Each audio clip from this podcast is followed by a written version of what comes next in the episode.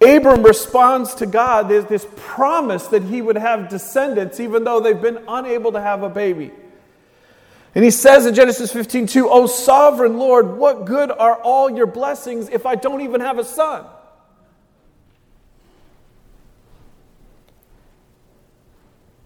Did you know that there's conversation with God in the scripture? Whoa.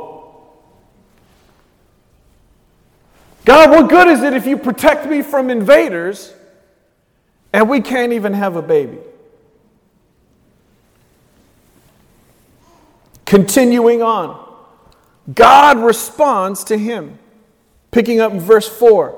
Then the Lord said to him, No, your servant will not be your heir, for you will have a son of your own who will be your heir. Then the Lord took Abram outside, outside of his tent, and said to him, Look up into the sky. Count the stars if you can. You ever been so far away from city lights that all of a sudden you realize there's a lot more up there than you thought? Look up into the sky, count the stars if you can. That's how many descendants you will have.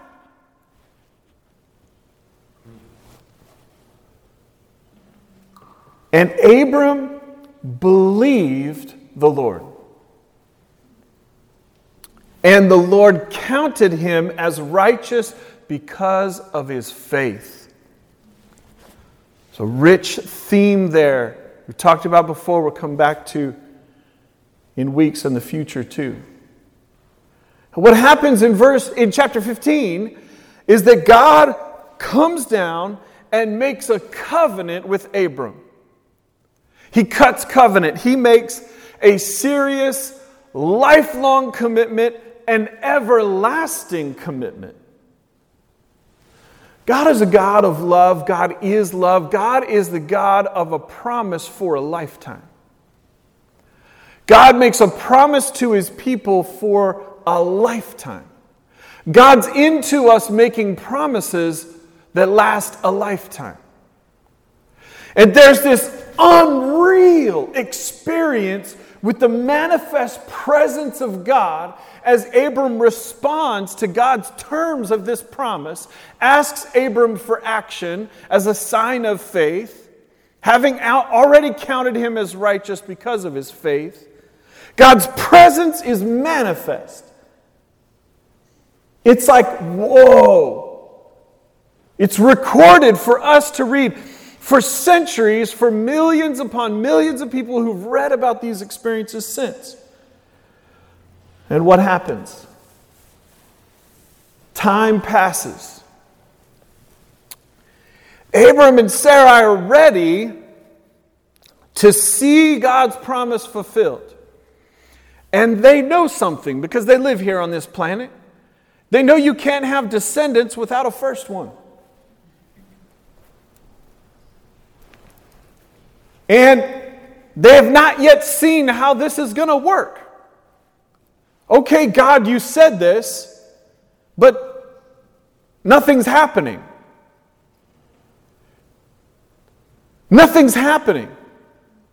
If you don't know the rest of the story, to you it's not delay, it's nothing's happening. Am I talking today? We're talking, let's be real. Nothing's happening. Have you ever felt desperate for change? I have.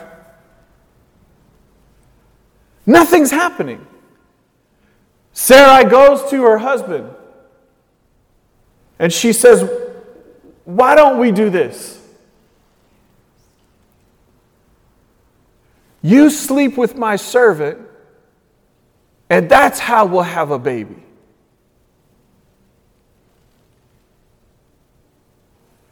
Is it possible that what's implied here is maybe the Word of God isn't for me?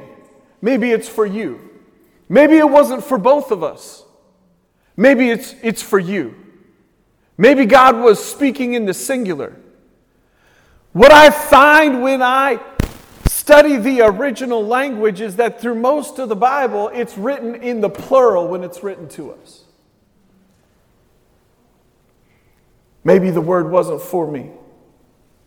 You sleep with my servant and you have a baby that way. And there's an amazing story that comes. Hagar gives birth to Ishmael. We've talked about that before. And out of there, there's this beautiful revelation that God is alive, aware, able, and active, that God sees us for who we are better than anyone else, and that God hears our cry. Yahweh El Roi, the God who sees me. God says, It's not through your servant that I'm going to fulfill this promise, it's through the two of you.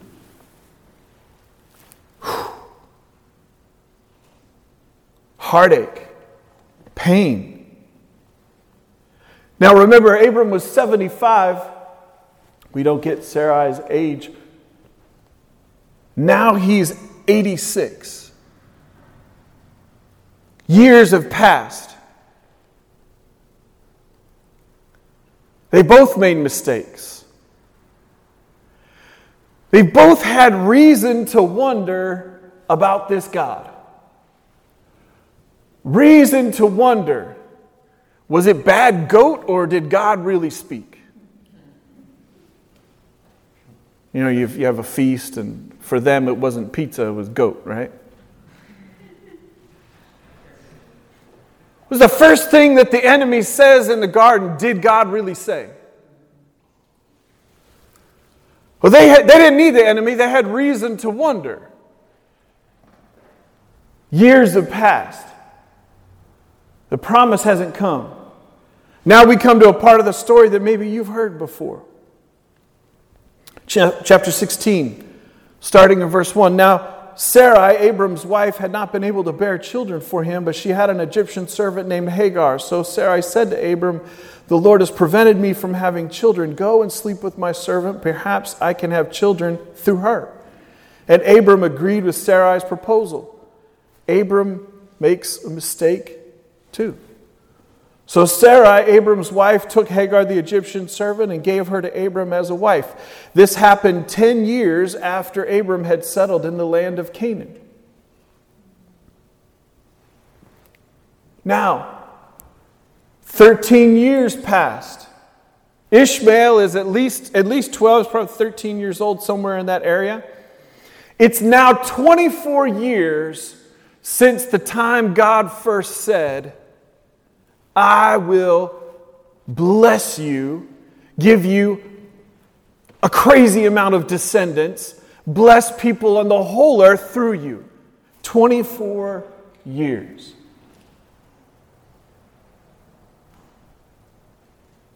I'm 48 now.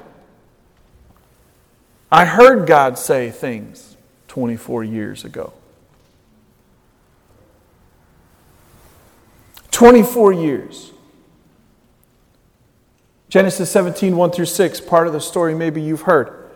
So Abram was 99 years old. The Lord appeared to him and said, and this is an interesting thing, just real quickly. Three guys come and visit them. One of the three is referenced as Lord. We have reason to believe that Jesus shows up on earth in a physical way before his human birth, this could be one of those situations. That's not the main point. But one of the three men is referred to as Lord and speaks to the other two. We don't know, but are we talking about God the Father, God the Son, God the Holy Spirit? We don't know. Is it Jesus and angels? We don't know. But that's the setting here. It's important because some of the grammar is going to get confusing if you don't understand that. So when Abram was 99, the Lord appeared to him and said, I am El Shaddai, God Almighty. Serve me faithfully and live a blameless life.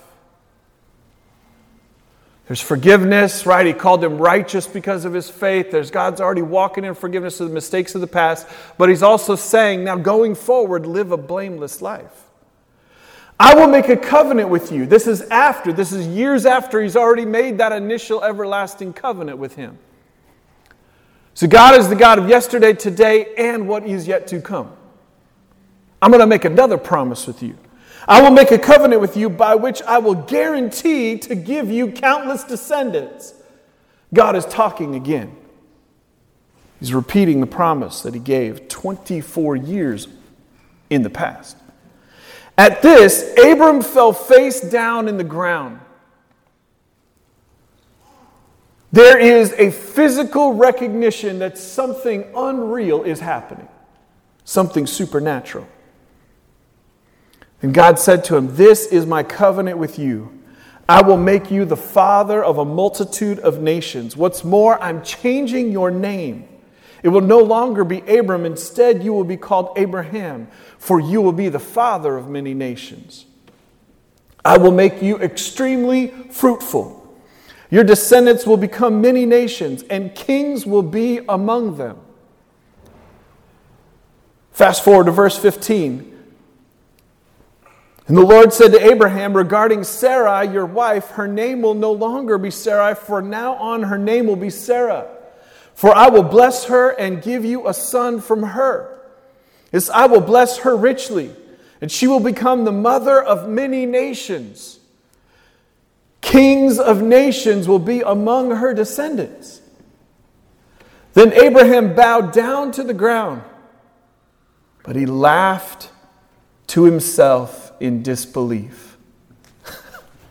How could I become a father at age 100? You know, it takes 40 weeks from conception to birth. How can this happen? He thought. And how could Sarah have a baby when she's 90 years old?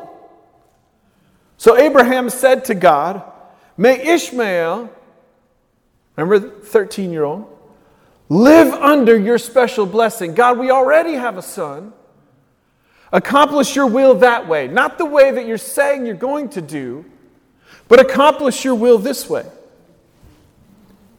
There is something, there's a mixture. It's a human response, and in human response, a lot of times we have a mixture of what is good and, and wanting to be aligned with God, and a mixture of I don't really get it, and can we do it my way? There's mixture here, right? in his response. But God replied, No, Sarah, your wife, will give birth to a son for you. You will name him Isaac, and I will confirm my covenant with him and his descendants as an everlasting covenant. As for Ishmael, I will bless him also, just as you have asked. It's important for us to gather that even when we make mistakes, God brings restoration and blessing. God is the God of restoration. God is a God of blessing. God is a God who comes and meets us where we are. Now, continuing on, one of the three said, I will return to you about this time next year, and your wife Sarah will have a son. Sarah was listening to this conversation from the tent. Abraham and Sarah were both very old at this time, as we've established, and Sarah was long past the age of having children. So she laughed silently to herself and said, How could a worn out woman like me enjoy such pleasure, especially when my master, my husband, is also so old? God, the plumbing doesn't work anymore. The Lord said to Abraham, Why did Sarah laugh? Why did she say, Can an old woman like me have a baby? Is anything too hard for the Lord? God so often teaches us with questions. I will return about this time next year, and Sarah will have a son. Is anything too hard for the Lord? Now, in this room, We don't, we have people who are capable of going a little deeper. It would be easy to stop there. But that's not the end of the conversation in this moment between God and Abraham and Sarah. But most of the time, when you hear this preached, that's where we end. Because isn't that enough? Whoa, is anything too hard for God? But I want to point out something to you.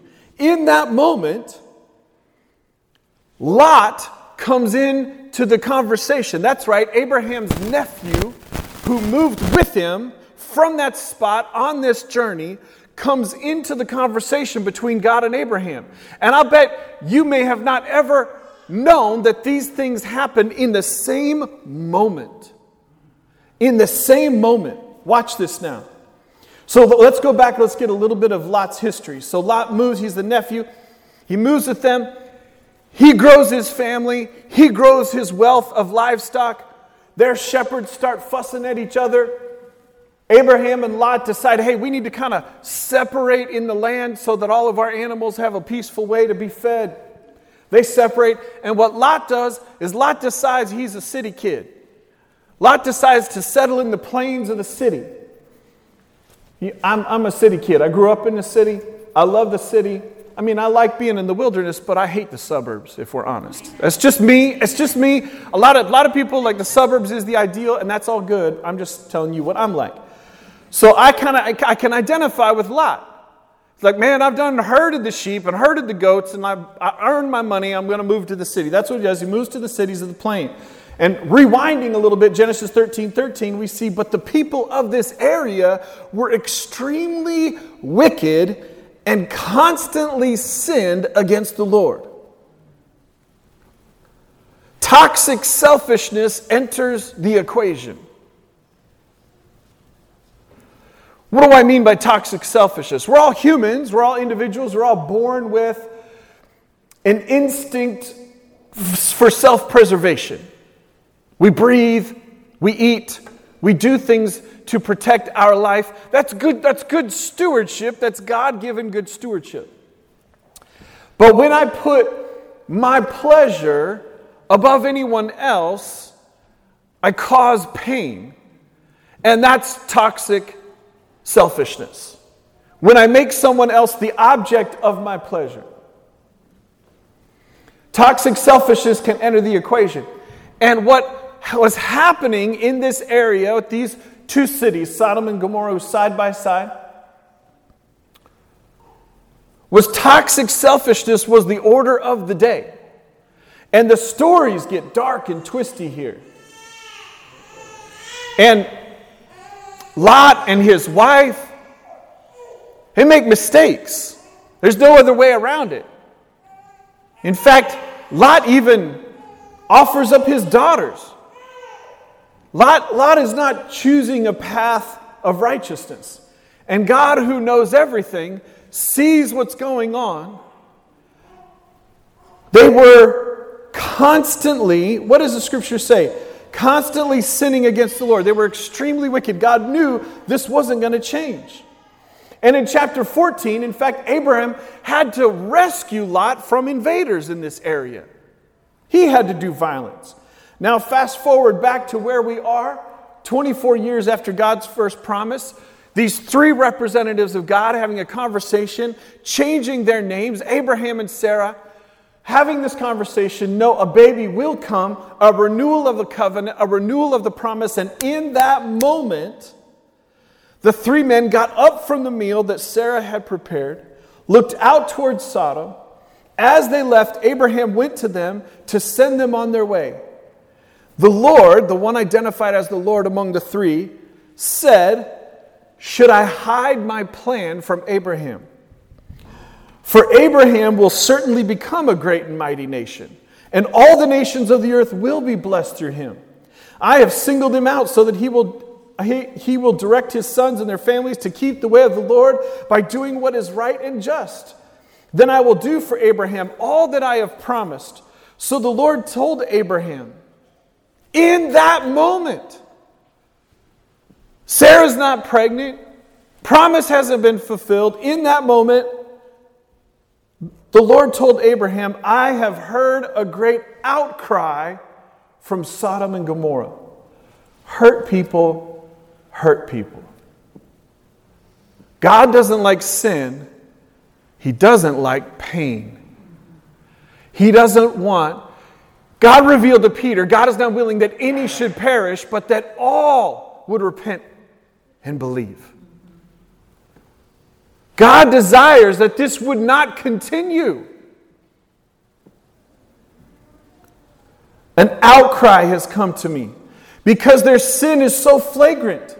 I'm going down to see if their actions are as wicked as I have heard. If not, I want to know. In that moment, Abraham starts a conversation with God, what we call intercession, praying, talking to God on behalf of someone else. Abraham starts this, but God, what if in the whole city, in those the, the, the two city area, if there's just 50 people who are righteous? But God, what if there's this many? What if there's this? What if there's just 10? Chapter 18, verse 23. Abraham approached the Lord and said, Will you sweep away both the righteous and the wicked?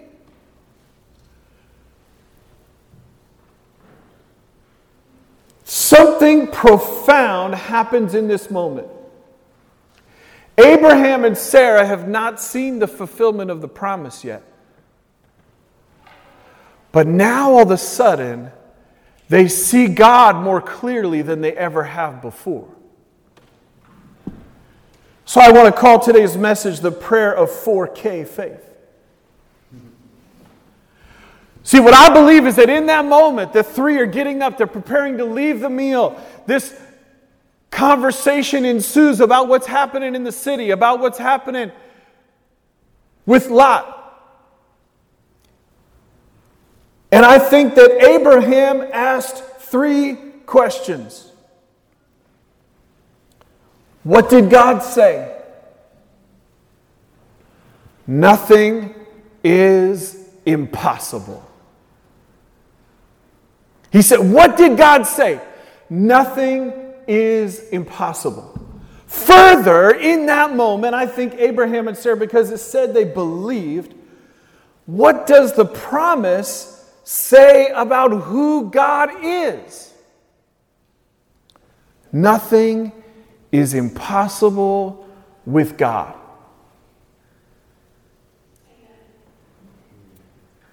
I think they considered, it was their reasonable response to believe. We got to be careful that we don't get mixed up what faith is. Not once when Jesus commended someone's faith when he did a miracle did he said, Because you were so loud, because your emotions were all riled up. No, they agreed with who God is and they made a decision to believe. And in whatever state they were in, they perceived who God is and they responded. What happened with Abraham and Sarah? They considered what did God say? And did they stay in a moment of selfishness? See, sometimes when you have not yet seen the fulfillment of your promise, you still got to see someone else's pain. Who am I talking to this morning? You haven't seen the fulfillment yet. But what does faith look like? I hear what God has said and I consider who God is. And what does the promise say about who God is? And then from there, I've come to realize because I was born on a Wednesday, but it wasn't last Wednesday, that it's not all about me. Do you hear me today? I'm a week away from four months into some of the worst physical symptoms I've experienced in my life. And when I wake up in the morning, I start with, it's not about me. It's not about how I'm feeling today. Faith is about God. It's not about how loud I get, how determined I am. It's about God. Here's what I believe. So I got to ask the third question was how should we respond? That's what Abraham said. Who what did God say? What does that say about who God is and how should I respond? Here's what I want to tell you today God focused faith prompts prayer for others.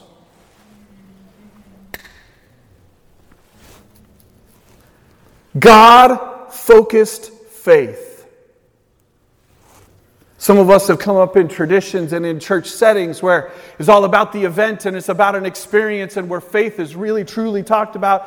It's kind of like, yeah, look at me, I got faith. Yeah, that's not it. That's not it. God focused faith. Abraham and Sarah, 24 years after the first time God said it, chose not bitterness chose not anger, chose not resentment, chose not depression or indifference to God. They didn't cancel God. They didn't walk out of the tent on the conversation. They stayed there. They were honest. They laughed. They're like, I don't see how it's going to happen. But they chose to believe. Not only that, but they listened again. God wants to talk to you again.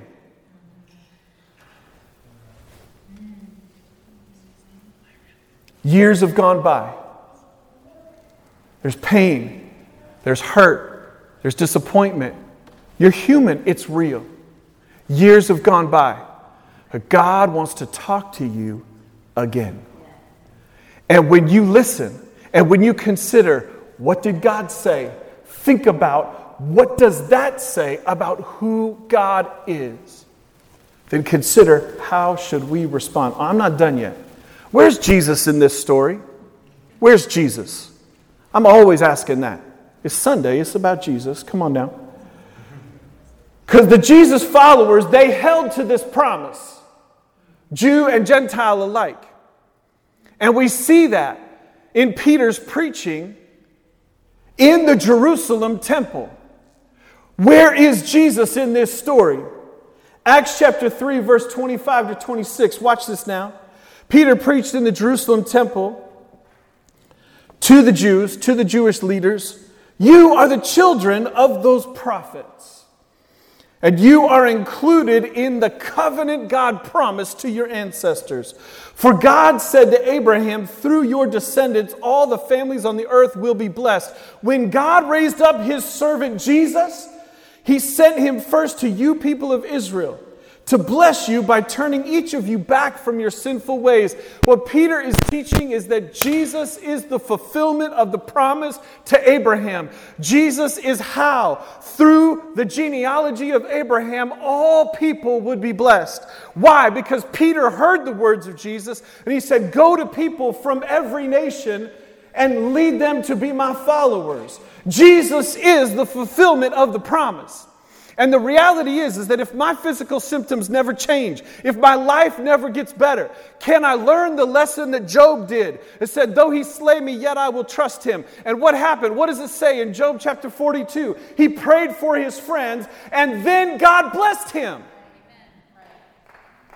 He prayed for his friends, and then God blessed him. God focused faith prompts prayer for others even when we have not yet seen our own God promise fulfilled. If God's already done everything He said He's going to do for me, is it still faith? Is the fulfillment the purpose of faith? Or is a relationship with God the purpose of your faith?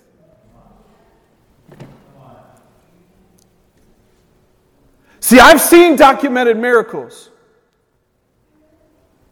I've seen God do amazing things. I've seen this principle work.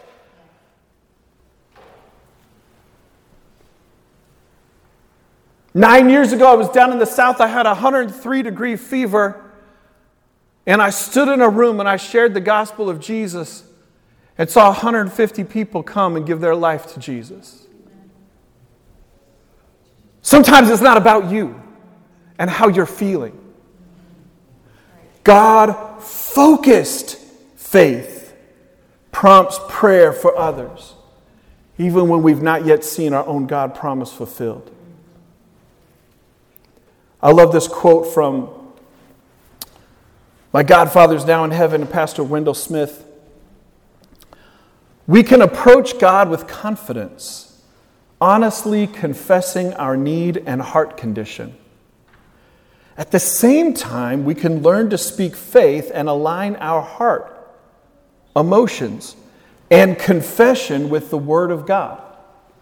We can learn to pray the prayer of faith.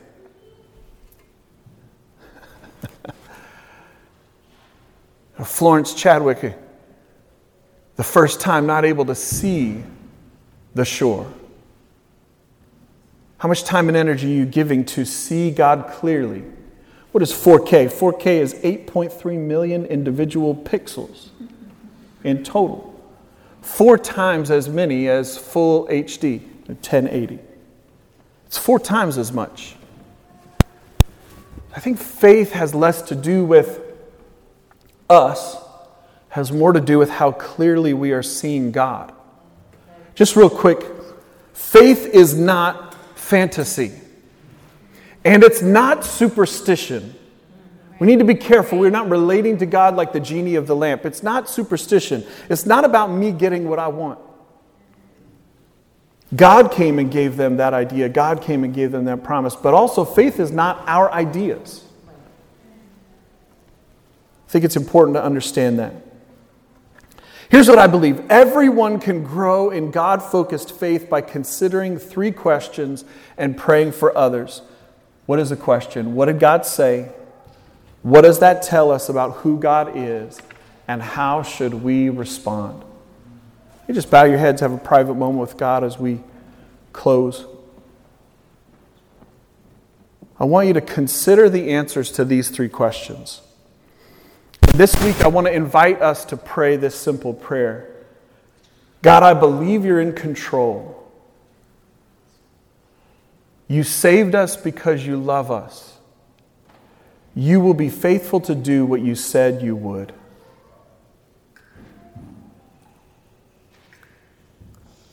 I want to invite you this week to pray for people that you know who need Jesus.